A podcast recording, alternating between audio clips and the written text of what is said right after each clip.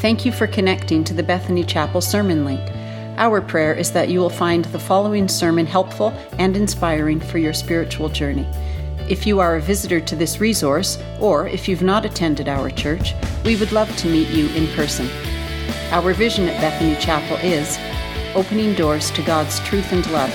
God bless you as you listen. Today we're continuing our series, His Story Lessons from the Old Testament. I've entitled our message, Destiny Missed. History is built on events and the people that influence those events. That is history. People have to show up. If they don't, either somebody else is going to take their place and perhaps invent or do what they were intended to do, or possibly, in worst case scenarios, the course of history is altered altogether because the course of the future is not inevitable. The future is inevitable, it's going to happen, but its course is not inevitable. What happens has a lot to do with the people that show up and what they do. What if the inventor of the compass, that obviously had a lot to do with navigation around the world, the spread of humanity, what if the inventor of the compass decided the stars are a good enough navigation system and I'm just going to go fishing instead? The world would not be the same. What if Gutenberg, who invented the printing press, didn't want to put the Writers and Copiers Union out of business? Nobody really needs books. Reading is really an optional skill anyway, and he decides not to invent the printing press. What if Alexander Graham Bell decided not to finish the telephone? Maybe he doesn't want his wife talking to her mother every day.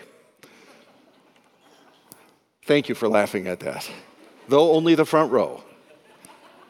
People don't need to be brought together. That's what horses and buggies are for. I mean, what if, what if some of these basic things that we consider necessities now in our lives were never invented? What about the inventor of the steam engine?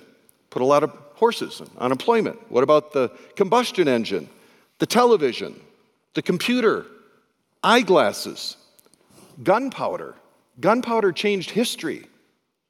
History was shaped by the people who did these kinds of things. It changed the world forever. Besides inventors, what about great influencers? Jacques Cartier, coming to Canada. George Washington, down in the US, leading the Revolutionary War. Abraham Lincoln and his view on slavery. Martin Luther King and his view on civil rights. Spiritually, Moses, David, the Apostle Paul. What if all of these individuals, or even a few, never rise to their ultimate destiny?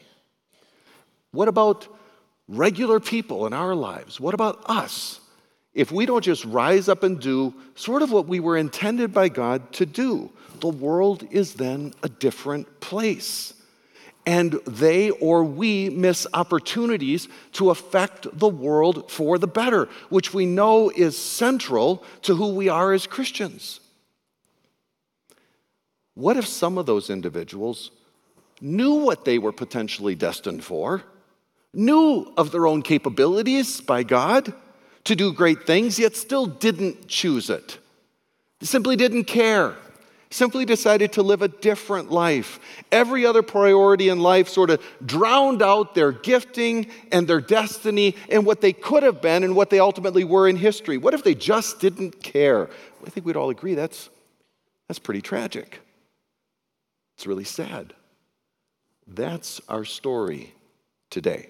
I want you to turn to page 18 in the Bible that's near you, page 18, which is Genesis chapter 25. Genesis chapter 25, page 18.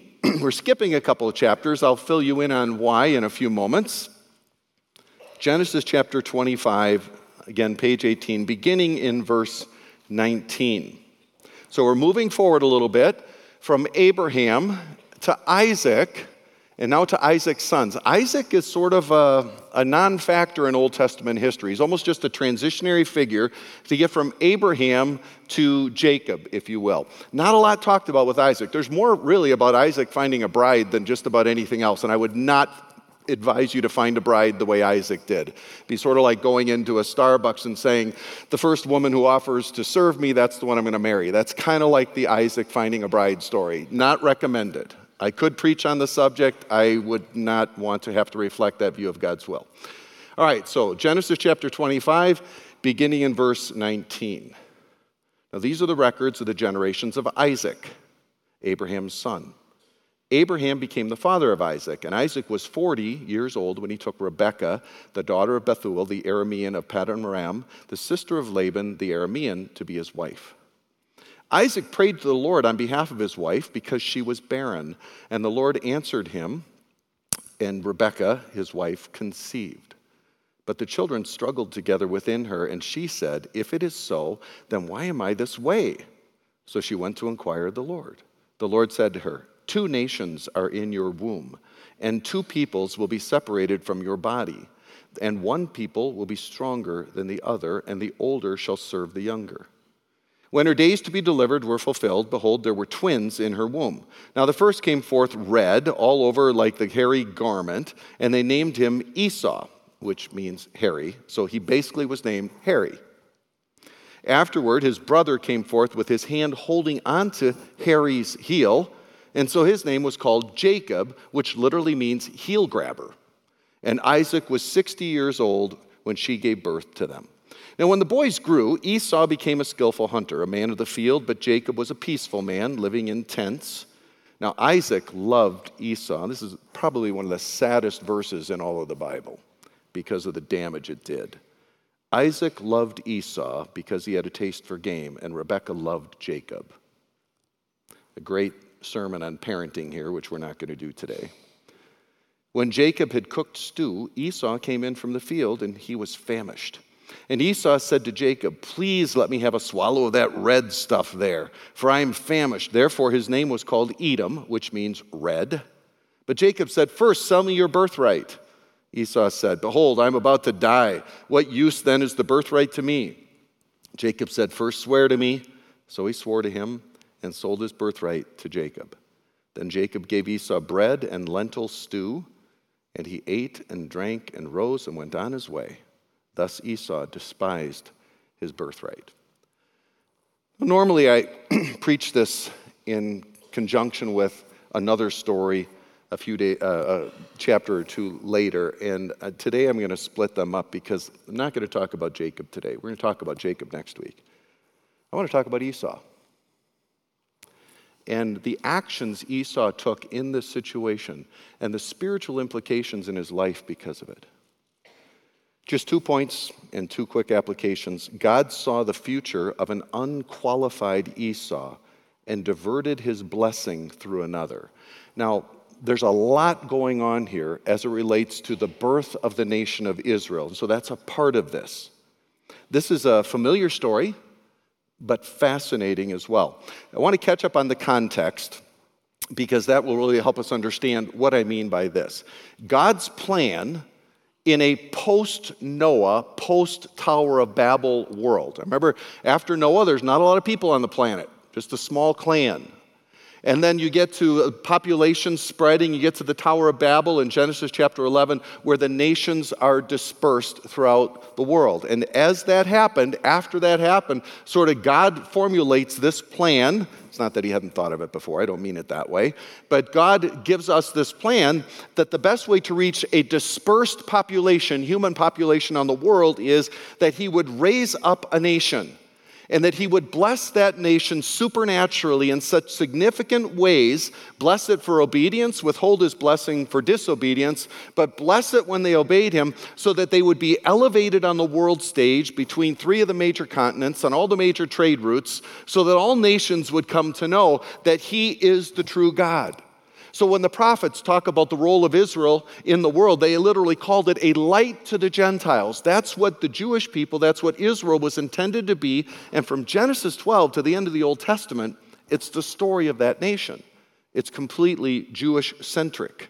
They're to be a light to the nations. So that's Israel. Now we're pre Israel because that's going to come about through Abraham. Abraham's just a guy. Now, he's a special guy, but he's just a guy. He's not a nation. So in Genesis 12 through 18, you have these promises to Abraham about how God will make a nation out of him that will eventually be elevated on the world stage. So in these promises, this collection of promises that begin in Genesis 12, Abraham, is going to have a son. The son is going to ultimately lead a nation, become a nation. That nation will be a blessing to the whole world. That's going to be Israel, and part of that blessing is the Savior comes through Israel, Jesus Christ. All right.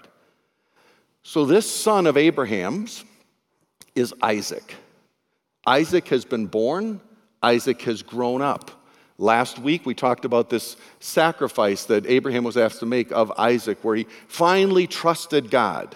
And God, of course, did not have him follow through. But now, the promise of this future nation, the people that will influence the world, has to pass to another because Abraham is old and he's going to die. Isaac is growing up. And now, again, you need the succession of patriarchs until they become a clan that becomes a nation. So now you have Abraham to Isaac and now his sons. Now, last week we ended in chapter 22. Now, Moses, the editor of Genesis, Exodus, Leviticus, Numbers, and Deuteronomy, he put this together. Moses does some sort of editorial housekeeping for a couple of chapters. And again, I'm not going to preach on it, but I'm just going to tell you what we're missing here. Sarah dies, and there is a sort of a long uh, explanation of where she's buried. Abraham purchases a special burial plot for her, and so on. So there's something about that. A bride is procured for Isaac.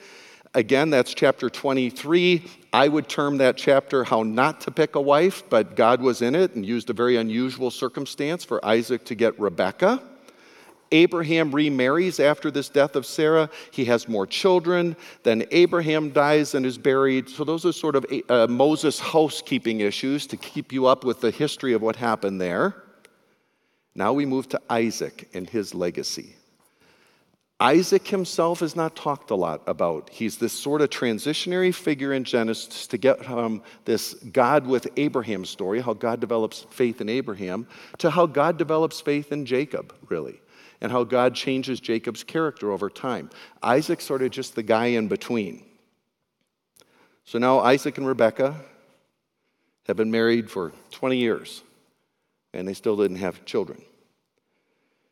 And so Isaac prays for children. And God answered loudly with twins.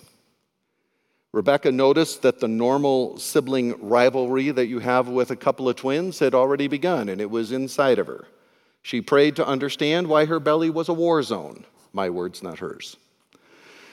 God gave her great insight at that point into the present and the future. As he said, You're carrying twins, and these twins are going to be two nations or two peoples.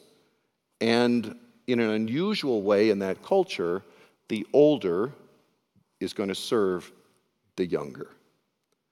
So during delivery, this struggle for superior position in the clan begins to play itself out right away. Children in the Old Testament, and sometimes children even in modernity, depending on the culture, are named after situations. They're named after circumstances, they're named after characteristics. Esau came out of the womb and he was hairy. And so, you know what they named him? Harry. That was his name. not being disrespectful. His name was Harry. Just mean it's Esau in Hebrew. Jacob was literally so imagine this. This had to be the midwife or somebody describing this. How did this get in the scriptures? Is there no privacy in this world?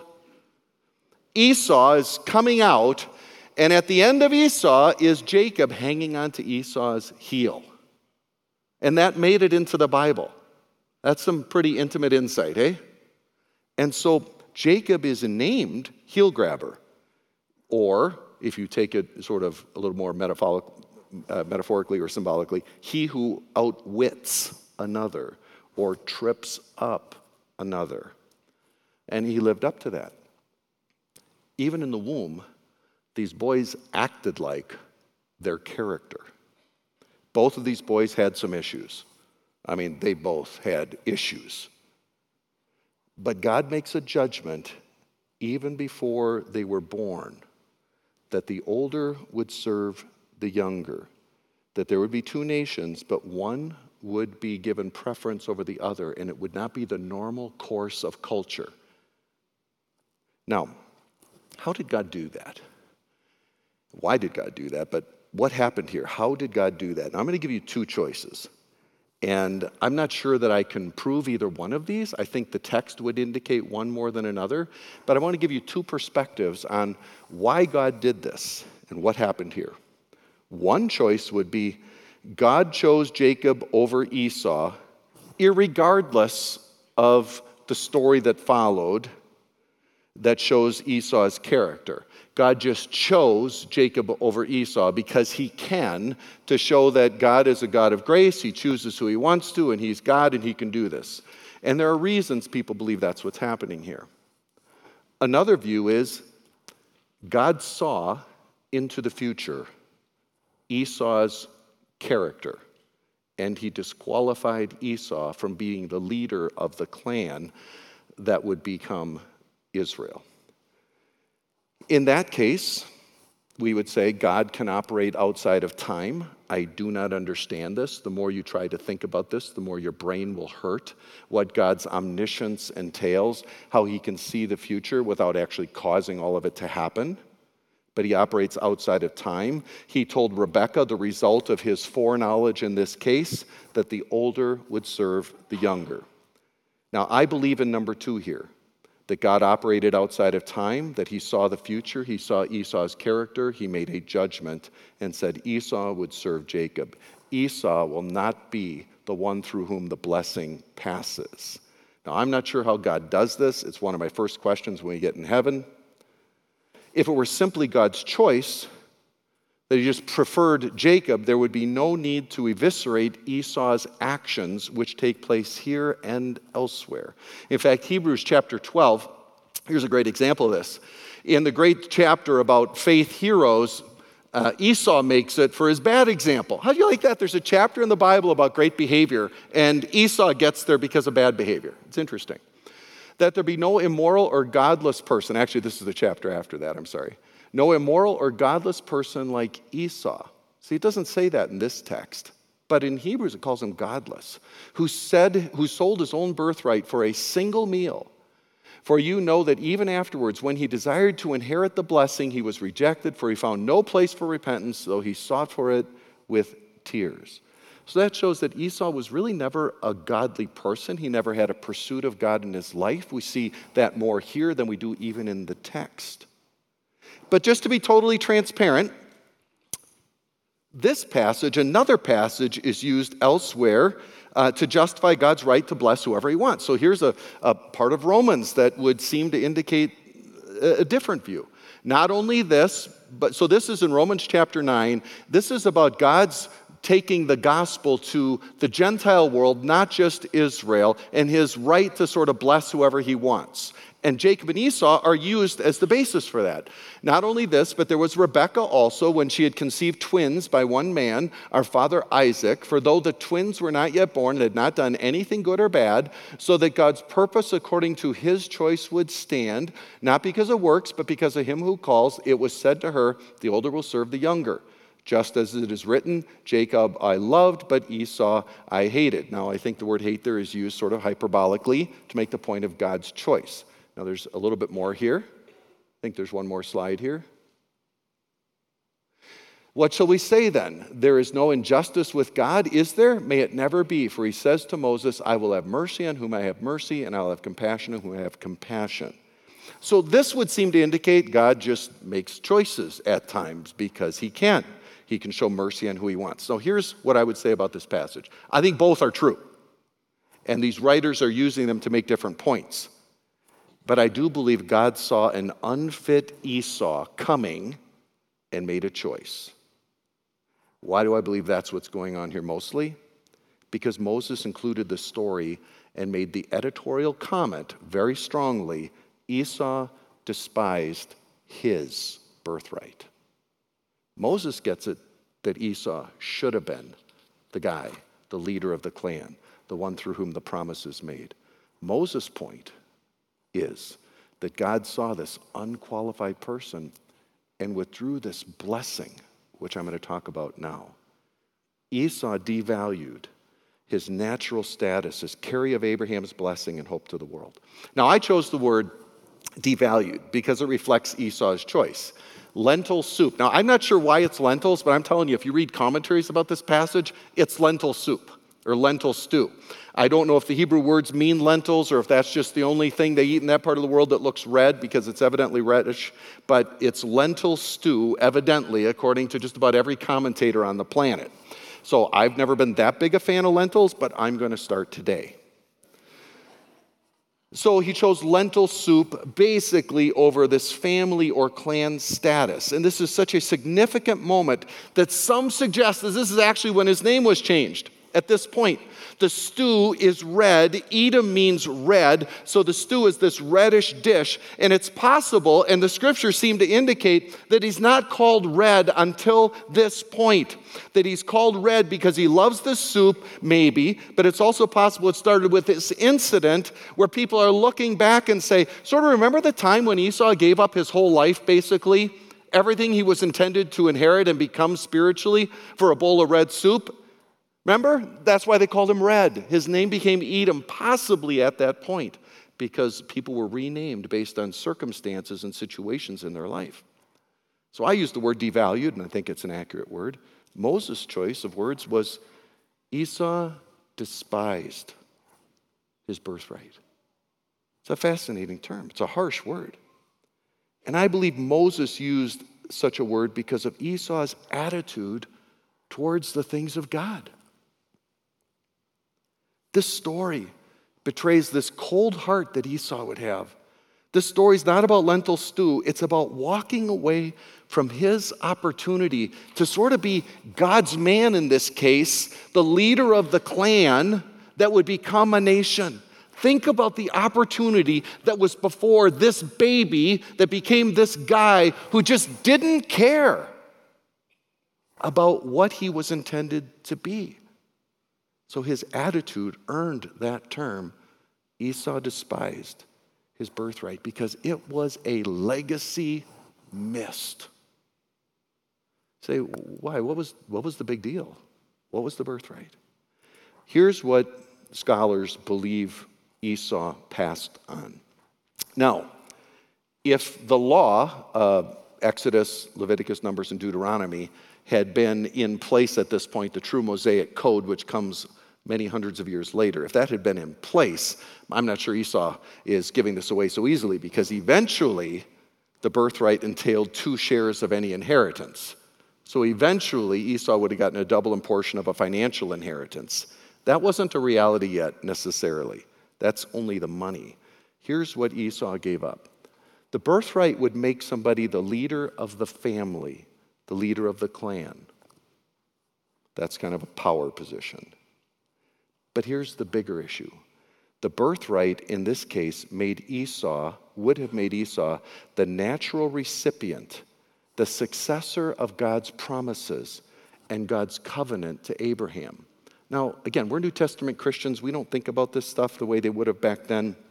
But God had promised to Abraham to be a blessing to the whole world, that a nation would come from him that he would ultimately be, and this comes later, in the lineage of the Savior. He's going to be know, Jesus' great, great, great, great, great, great granddaddy. And I left out a few of the greats, but in the lineage of Jesus, the possessor of Canaan, the promised land. And think about this the communicator with God as mediator of the future nation that becomes the light to the world. Let me break that down. Who's been receiving dreams and visions and voices from God up until now? Abraham, who's going to become this nation that blesses the world. That sort of mediatorial relationship with God was going to pass on to whoever the son of blessing was going to be. He would be the one that God would talk to about what he's doing in the human family. That's what he walked away from. Like there's going to be one person to follow Isaac who has that privilege. Esau didn't care about the spiritual. He figured he'd get the material on his own anyway. He was sort of a violent man. He completely missed his place in the spiritual history of the world, completely missed his place.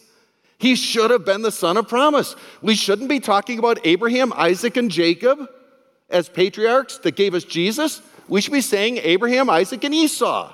And we're not because he lived his life not caring about the destiny that God had for him. He completely missed his place in the spiritual history of the world. And he despised his destiny, his birthright. And there is no way that he was not aware of those consequences. Do you know how we know that? Because Jacob understood the consequences. Jacob wanted that place in the world. Jacob did everything he could to manipulate it. We'll be talking about him next week. That man's got some issues. Esau knew what he was giving up, and he didn't care. He knew about the relationship that was available with God from Grandpa Abraham and from his daddy Isaac. He's a young man now, he's a hunter. Could be in his late teens or 20s. I'm not sure how old he is at this point.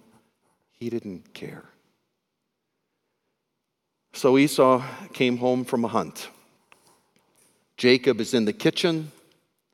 He's cooking, cooking channels on the TV. It's hung over the stove.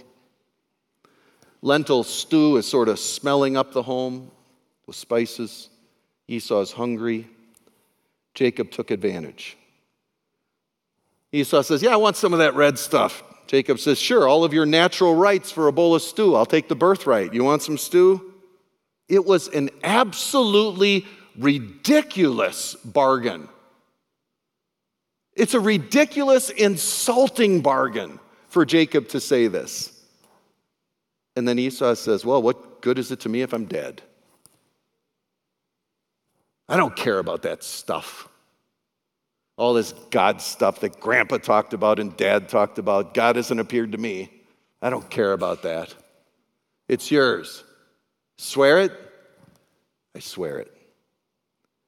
And he gave away the life he was intended to live for a bowl of lentil stew for nothing. Just two applications. One, am I aware, are we aware of the life or the lives that God intends us to live?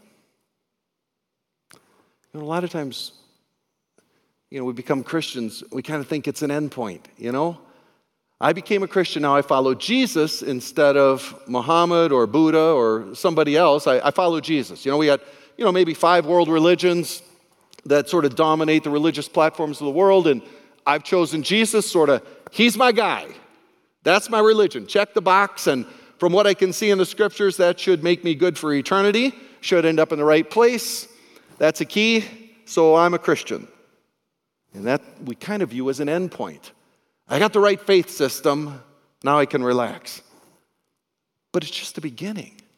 It's just the beginning point because God wants to use us. And the Bible is full of people, just like you and me, changing their corners of the world because they recognize that following Jesus is not an endpoint. It's the point at which we, we're born into the family of God and God begins to use us in this world. But often, for probably a lot of reasons, we don't have a full sense of our own sort of birthright in Christ and what God wants to do with us. God has great potential built into each of our lives because of our natural gifting, our spiritual gifting, both of which come from Him, because of His presence and power within us. He wants us to dream the dream of what we can be in His kingdom by His power and with His gifting. Esau never dreamed that dream. Esau didn't care. He had other dreams. And none of them involved grandpa's God or daddy's God. He didn't dream the dream of what God could do through him. Do we? Second, do I pursue God as I should? Esau clearly disregarded spiritual matters. Now, we wouldn't know that just from this text. This text says Esau despised his birthright, looks sort of like a legal, transactional thing. But based on the writer of Hebrews, in Hebrews chapter 12, Esau was a pretty carnal, godless guy. And he just disregarded spiritual matters pretty much entirely. He gave away his spiritual destiny for a bowl of lentil stew. Now, none of us are Esau, okay? There's not an application for any of us because you're here in church today. And Esau, Esau's not, and he wasn't, all right? Esau skipped that. You're here. None of us are Esau. But what Esau did in great measure, we can do in small measure. It's not unusual for us to sacrifice God's will at times for things we shouldn't, for things that are attractive to us in this world, we don't value sometimes what God values. We're short sighted. We take lentil stew and give up our best life sometimes. That's not unusual for us. But if Esau was here, I think he'd say, Don't do it. I missed my destiny. As Jesus said, Seek first the kingdom of God, make God's issues in your life first, and all the rest of this will be added unto you. I think that's what Esau would say today. Tony Lucadello was Major League Baseball's greatest scout. Having signed 52 youngsters, including two Hall of Famers, who would rise through the minor league ranks and eventually play Major League Baseball. This number of signees making it to the big leagues for a scout ranks higher than any other scout. Amazingly, uh, Lucadello's success came despite the fact that he covered the territories of Ohio, Indiana, and Michigan, and if you're not from the States, which you're not, that's not exactly the baseball havens of California, Florida, or Texas with the big population bases and year round weather where you can play baseball all the time, which creates better players and more opportunities to observe them. So he didn't have a great scouting territory. But Lucadello's scouting exploits have been chronicled by Mark Winegardner in Prophet of the Sandlots. Winegardner spent several summers observing Lucadello, a lovable curmudgeon who not only spurned the typical tools of his trade, didn't use a radar gun, didn't use a stopwatch. He roamed the perimeter of baseball fields instead of sitting behind plate like most other scouts. He was looking for other sort of anecdotal information on a player. So, how did he do it? According to Lucadello, there are four kinds of scouts. 5% are poor scouts who seldom plan 5% are pickers who just spot weaknesses in players. 85% are performance scouts who look solely based on how players do against amateur competition. But Lucadello was that rare breed of projector scout. He looked for how coachable a kid was, how a hitch in a swing or a throwing quirk might be corrected. He was able to see years down the road, quote unquote, to envision under the tutelage of better coaching and against better competition, how a player would play. In other words, he used rose colored glasses looking to see the potential in a young baseball player. God does that like Lucadello never could. God is the greatest talent scout and giver and analyzer of potential in the universe because he's the one who gifts us. He's the one who knows our potential. And He has a desire like no other that we live up to our birthright, that we live up to the potential that He has created in every one of us. The question is are we pursuing Him on this side of heaven so that we can? Don't miss your destiny from now on. None of us get the perfect destiny. None of us live perfect lives. We get sidetracked. We make choices. It might put us off track a little bit. But the question is are you pursuing God in your life now to get the best life possible and to fulfill the destiny that God has between now and when you meet Him? God, we thank you for your goodness to us. Thank you for Esau's example. And we're saddened by his example. We're saddened by the life he lived and the fact that he missed out on this great opportunity to be used by you in history in a unique way, to be one of a few that became the leader of that clan, that became a nation that was to be a light to the world, that gave us our Savior. I pray that in our lives we would recognize that following you is the most important thing we can do that the best destiny we can have is to live our lives in a way that pleases you so that we can be used by you in this world to have a changed life and to help change the lives of others. Help us to find that destiny, whatever it is, individually. In Jesus' name, amen. Thanks for listening to this sermon. We hope you found it connected you to the God of truth and love who we worship and serve at Bethany Chapel.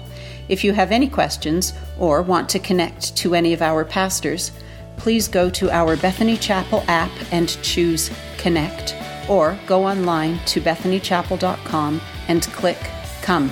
Thanks again, and God bless you.